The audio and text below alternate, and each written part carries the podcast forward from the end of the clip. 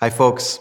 In just a moment, we're going to read from Psalm 22 as we conclude our uh, series in the Psalms together. But I want to share a little bit about where we're headed next. Uh, where we're headed next is, of course, into the season of Advent and towards Christmas. We'll be in a series called The Christmas Carols, where we look at Christmas carols, their scriptural roots, and uh, how they direct us towards Jesus. So next week, Kirsten will be sharing our first Christmas carol, which is O Come, O Come, Emmanuel. But as I said, this week we're concluding our series in the Psalms. Rick Watts is going to be teaching. He and Katie are members of our church, and Rick has a long background in a whole bunch of things, but one of them is biblical scholarship. So we're, interested in hearing from him. And this is the reading today that we'll hear in the teaching from Rick in Psalm 22. Let me read it for us. My God, my God, why have you abandoned me? Why are you so far away when I groan for help? Every day I call to you, my God, but you do not answer. Every night you hear my voice, but I find no relief. Yet you are holy, enthroned on the praises of Israel.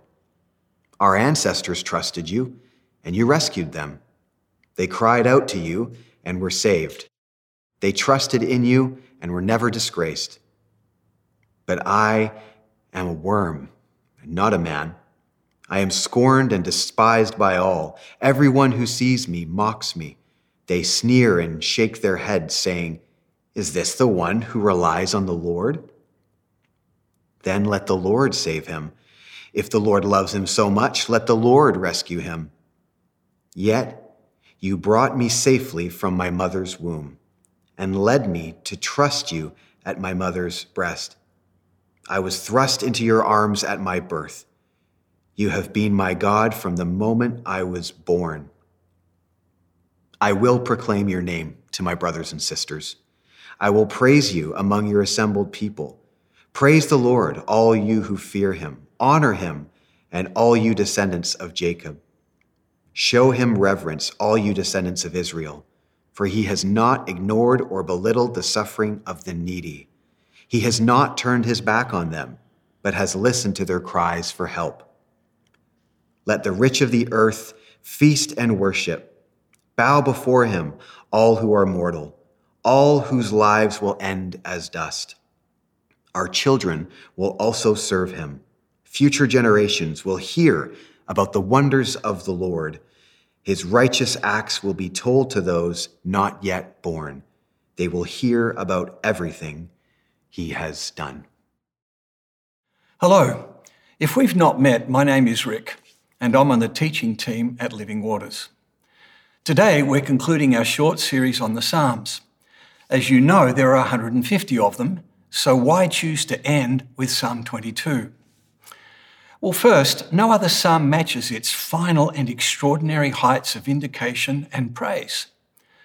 Second, it also plumbs remarkable depths of suffering, personal attack, and worse, apparent abandonment by God Himself.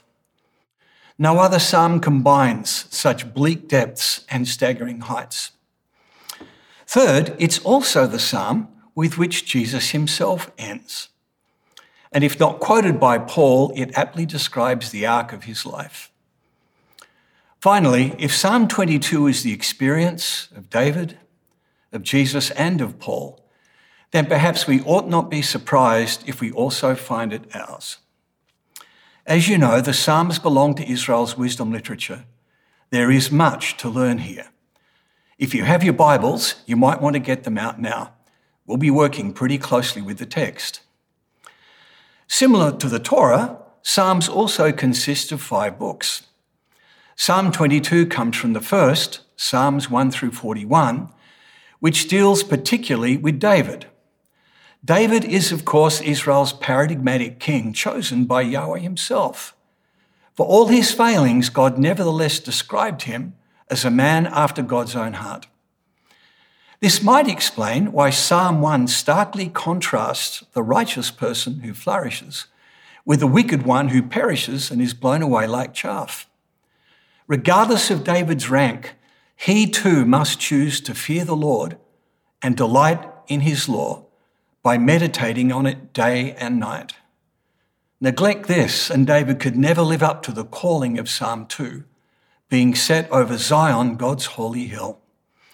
Perhaps a word to the wise if you're looking for a Psalm 2 leader over God's house, make sure, like Psalm 1, they are saturated in Scripture. Now, as I'm sure you know, poems don't just happen. One of my favourite poets is Gerard Manley Hopkins. Everyone, so I'm told, goes through a Hopkins phase. It's nice to be so predictable. But there's nothing random nor simple about his poems, and nor is there about the Psalms. Katie and I once had a very intelligent tricolour corgi. He loved his bone. He'd fling it, stalk it, pounce on it, and gnaw it for hours. As Eugene Peterson once said, so too the Psalms. They need to be chewed on, gnawed at, and growled over again and again. Whatever you do, don't speed read the Psalms. Psalm 22 consists of three genres. Nearly two thirds is a lament, all the way up to verse 22, which also includes two but very brief prayers. All this is followed, as we've said, by praise and thanksgiving in verses 23 to 31. It begins with a heart wrenching cry of being forsaken by God and by his fellow humans. That's verses 1 through 10. And this is followed by a short prayer for help in verse 11. David then describes to God his desperate troubles, both outward, he is surrounded by terrifying enemies, and inward, his own body is failing him verses 12 through 18. He is so far gone that his enemies are already dividing even his clothes. It also finishes with just a slightly longer prayer in verses 19 to 21a. And then, completely out of the blue, comes an astonishing reversal. God has now answered. This leads to a thanksgiving first by the sufferer, verses 22 to 26, and then the congregation, verses 27 to 31, which extends to all Israel, the nations, and even to those as yet unborn. Now, don't worry if you didn't get all that. It's pretty straightforward, and you can listen again. What we haven't included is the title. Unfortunately, it's omitted by some English translations, but the Hebrew canonical text has them for 116 Psalms. So we can't probably ignore it here. But what does to the deer of the dawn mean? It might be a tune, or it might be to conjure the image of a defenseless deer having made it through the terrors of the night, now standing on a mountain top against the edge of dawn. We don't actually know, but you know, that's okay. Given Psalm 22's silence on why David suffers, Perhaps it's well to begin with a reminder that there are some things in Scripture we do not yet understand, and apparently that's just fine by God. The opening pair of lines describe the heart of David's terrible and confounding situation.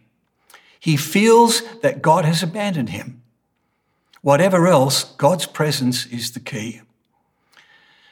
Now, we can't do this with every verse, but it's good to look at how these lines work. You can then do something similar for yourselves with the rest of the material. Even in his suffering, where does David begin? My God, my God. That's twice, and it's emphatic. It's also repeated in the second line. In other words, this is not an, oh God, if you are real, please show me and I will serve you forever. That's fine, of course, and I know people who first met God this way.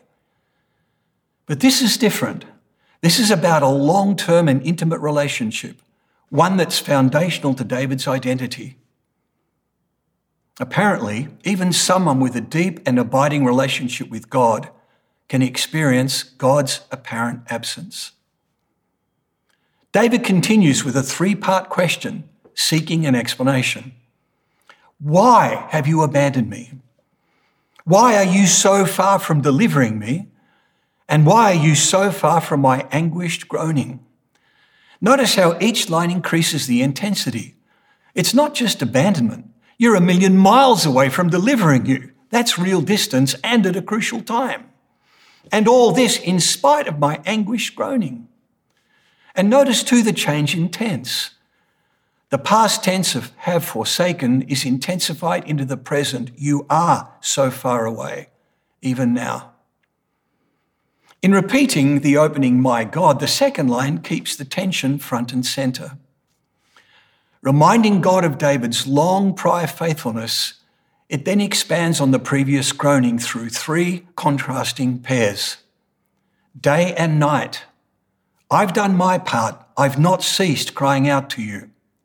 The second, you and I, and in that order, it emphasizes God's accountability, which is distilled to its essence in the third pair answer and rest. Whatever else, the one thing David needs is an answer. In just a few lines, the tension has been ramped up unbearably. There's nothing more terrible than God's silence in the midst of inescapable and exhausting suffering. What's staggering is that God never answers David's question. The easy answer, David must have sinned, simply won't work. If he had, we'd expect confession and repentance, such as we find in Psalms 32, 38, or 51. But there's not a hint anywhere that David has done anything wrong. And Jesus, who quotes Psalm 22, certainly hadn't. Perhaps then, Psalms 20, Psalm 22 is less about God's giving a reason, about the why of his apparent silence, than David's and our response. And that, to be honest, is never easy to handle. Some of us here know exactly what we're talking about. I do, and more than once. That's what makes this morning's talk so difficult. I'm very aware that a short and at points technical discussion runs the risk of clinical depersonalizing. Please be assured that this is not my intention. It's precisely because of the unspeakable pain of suffering in the face of God's silence that we need to attend so carefully to Psalm 22. So notice then where David goes next in verse 3. Yet, in spite of all of this, you are holy. Hmm. What's going on here? I suspect that David realizes that suffering can be so overwhelming and all consuming that there's a very real danger of it becoming our identity. Even more so in a world of identity politics. Emphasizing God's holiness pulls us up short. As terribly present as suffering can be, it is not what a holy God intends. He alone is perfect in all his ways. He alone is to be exalted. He alone, the center of all things. David has to choose. And he already knows from Psalm 1 there's only one choice that will lead to flourishing.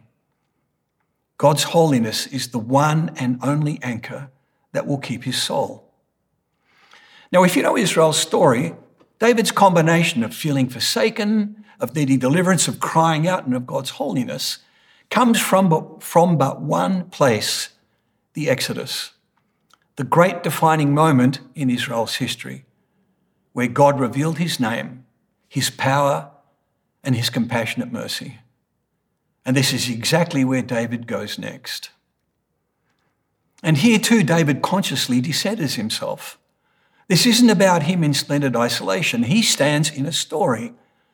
And in that story, it is God who is enthroned, either on the praises of Israel or who is the praise of Israel. Either way, God stands at the center. There would be no Israel without him. It's because of the I am that Israel can become. For David to deny this would be to deny his very self. And after all, it was this God in Psalm 2 who appointed him. That's important for us too, it seems to me. This is not about myself. There's a bigger thing that's already going on. It doesn't start with me. It began somewhere else, and I'm a part of that. And from this long experience, David knows that the right response to a holy God, especially in suffering and apparent abandonment, is to trust. It's so important it gets mentioned twice. Now, notice crucially that the right response is not to understand. That's not what the fathers did. And that might explain why God does not answer David's why. The Western Greek tradition desperately sought to understand. But come on, really? Who among us can pretend to understand life, let alone in the midst of such lonely suffering? David's only hope is to trust God. And hence, again, the emphatic positioning of the prepositional phrases. Yet you are holy. In you they trusted. To you they cried. And again, in you they trusted. That's now three trusteds. However, this does not mean that David launches into a faith confession. I'm believing, no negative confessions, no problem, it's all fine. In fact, it's exactly the opposite. It's precisely because a holy God is trustworthy that David and we can cry out and groan in anguish to him. That's exactly what happened at the Exodus. They cried out in their groaning, and God heard, and God saved, and they were not put to shame. The reference to shame, it's unexpected. But that's exactly what Israel's long slavery was about degrading, dehumanizing, crushing. Exactly the opposite of what David wrote about in Psalm 8, where humans, all of us, were to be crowned with glory and honour. Our First Nations are well acquainted with this experience of shame as indeed with some of us, whether in addiction, being caught out, or failure. I watched my mother die of cancer. It too was long, dehumanizing, and degrading. Someone described it as a filthy disease. That would certainly fit my experience. But that's not what a holy God originally intended for anyone. And how do I know that? not just because of the Exodus, but because of Jesus. If anything characterized him, it was that he healed all who came to him. David, having realigned his compass on this foundational past, then cries out to a holy God, exactly as they did. And he does so at length and nothing stinting. You see, trusting a holy God is not at all about ignoring my pain. On the contrary, it's precisely because pain, shame, and abandonment are so powerful that they must be handled carefully. For David, there is all the difference in the world between his pain being all about him and bringing his pain transparently, even graphically, to a holy God. The first, being all about him, is essentially idolatry. The second is an act of genuine worship. And as you can see, nothing is held back. Just like his forebears were initially shamed, so now David. He is a worm. Now, nothing against worms. My good wife loves gardens. But here they're associated with decay, death, and decomposition. And why the contrasting? Not a human, because as David knows again from Psalm 8, his current condition is not what God intended for us. Now, this mention of human leads him into his next complaint. While God might be absent and silent, the humans around him are anything but either. They are all too present and all too mouthy. They scorn, despise, mock, curl their lips, sneer, and shake their heads. The extended list makes its own point, finishing with a notably perverse viciousness. They take the language of encouragement and twist it into a humiliating jeer. Even worse, this is the first time the name Yahweh, the Lord, actually appears in the psalm, and it's in the mouth of these inhuman thugs.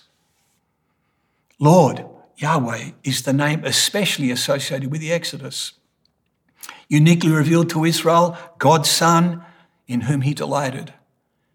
As such, it also recalls God's promise to David in Psalm 2. The Lord said to me, You are my son. Today I have begotten you. This is not just putting the knife in while someone's down, this is twisting it too. So, the Lord delights in you, eh? Right, so commit yourself to Him and He will deliver as if. Now, it's important to see that this is not an attack on Yahweh, but on David. If God delights in you, why are you suffering? Implication He doesn't, and He won't deliver you. What these folks do not understand is that bad things do happen to good people, and terrible things to genuinely godly ones. They think we need to earn the Lord's mercy and compassion. But if they'd listened to the Exodus, they would know that that's not the case at all. A holy God shows compassion because that's who He is.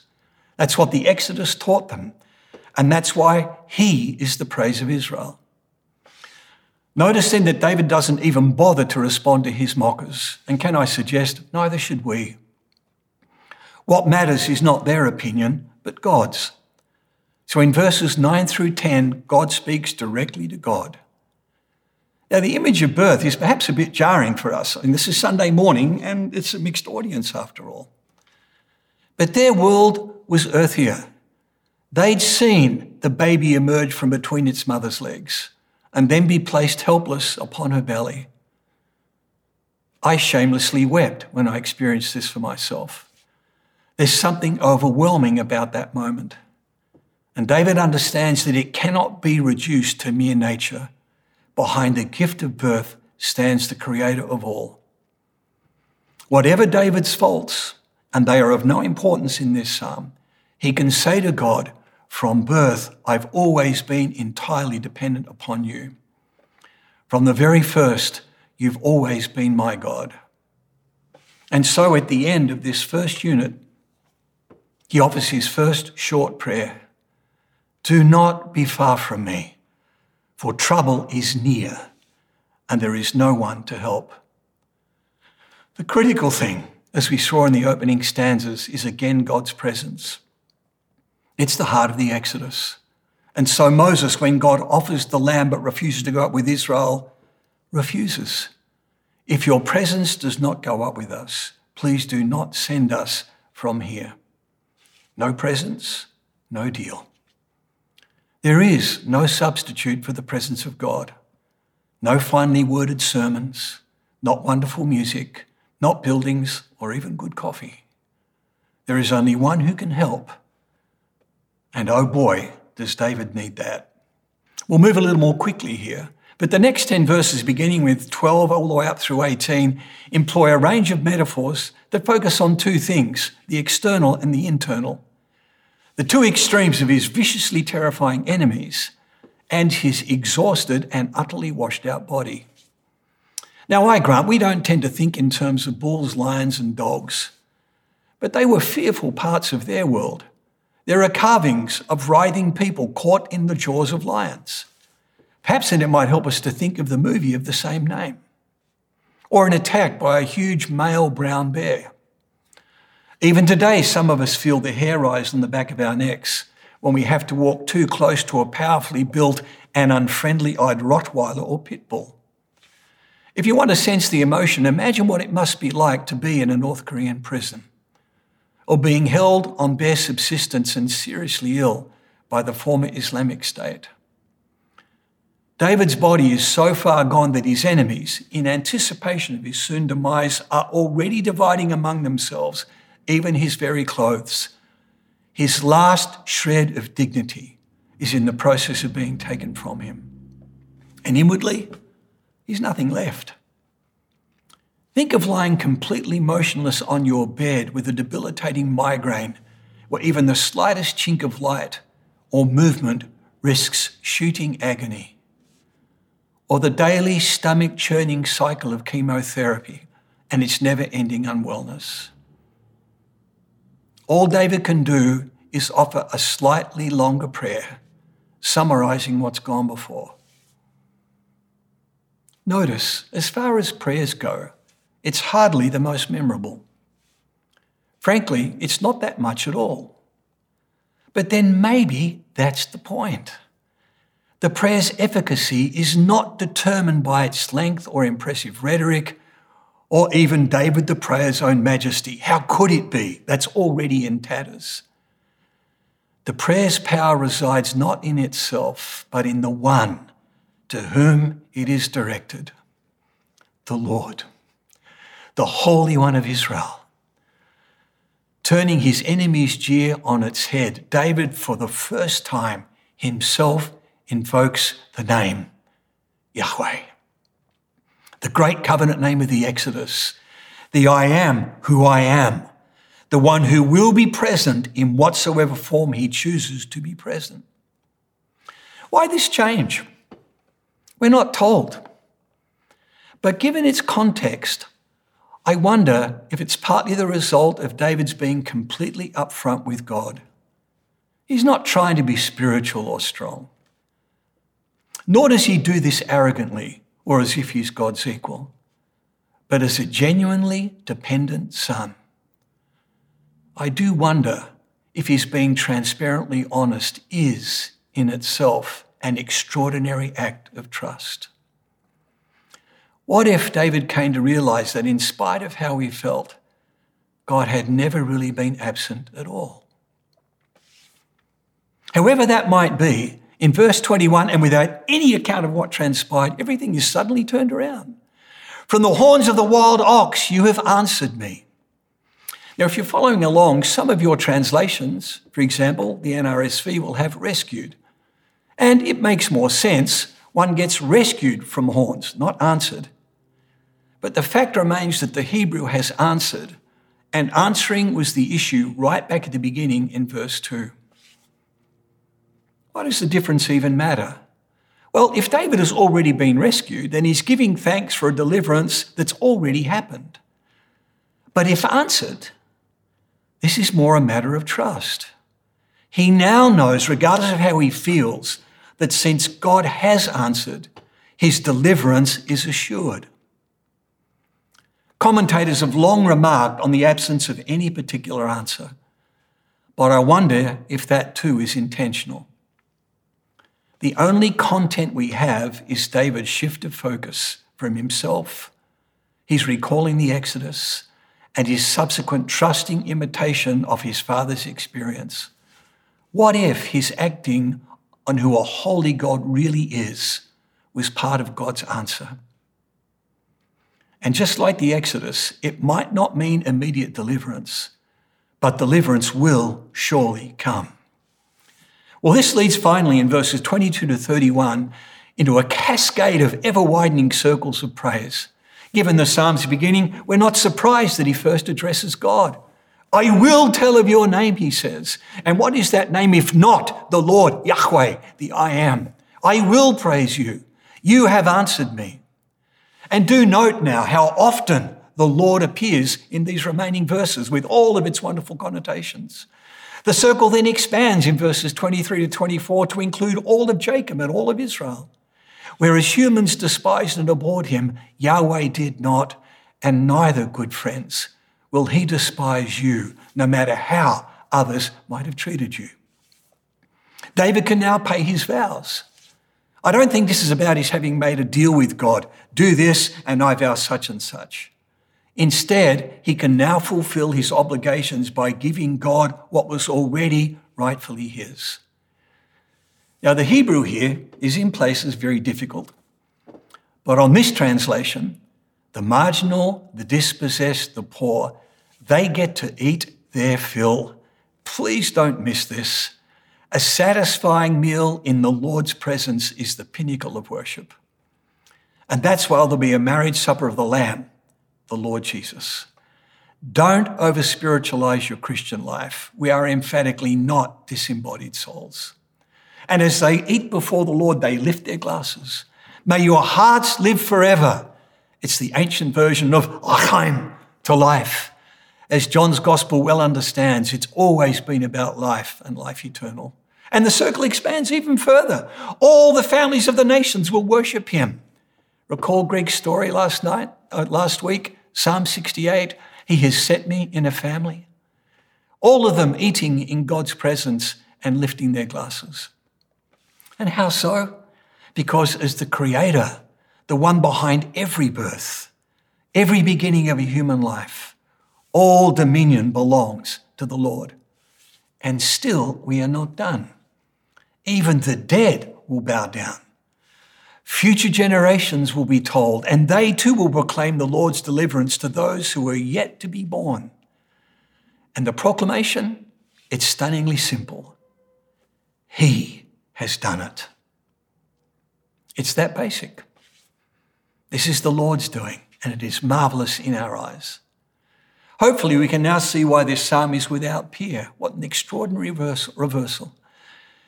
It's hardly surprising then that Psalm 22 is followed by the justly famous Psalm 23. David's, The Lord is my shepherd, is no cheap confession. It was hard won through even the shadow of the valley of death. David knew what it was to have a table prepared even in the presence of his enemies. Now, I'm sure some of you have been thinking, hang on, this sounds a lot like Jesus. And yes, the gospel writers seem well aware of the similarities and want us to see them. Some might even think that Psalm 22 is a prophecy of the Messiah. Unfortunately, it's never quite cited as such, but to the extent that the Lord never changes, and that Jesus, as David's messianic son, might also expect to endure what David did, there's clearly a connection that goes beyond mere similarity. And it's particularly striking that Psalm 22's opening lines come at the climactic end of Jesus' life. What Jesus intended is hotly debated. The skies have been black for three hours. He appears abandoned and in excruciating agony as he drinks the cup of God's wrath. For some, the Father even turns his face away and we see the awful cost of our self centered rebellion against God's holiness, a searing rend in the eternal fellowship of the Trinity. None of this should be downplayed, even if some of the language is not itself in Scripture. At the same time, Jesus has many times predicted this moment, and always in confident declaration of his resurrection. God knows that Jesus' innocent death is an act of unparalleled obedience. And the one scriptural parallel in Amos chapter 9 describes the darkness of God's judgment as like his mourning for an only son, and the end of it like a bitter day. Regardless of what it might look like, I'm not sure that God did, in fact, turn his face away. What's fascinating is one onlooker's response to Jesus' cry. Crucified beneath the King of the Jews and mocked by bystanders for the very same. This bystander hears Jesus appeal to Psalm 22 as a request for the very same deliverance. And in their day, Elijah was the agent of that salvation.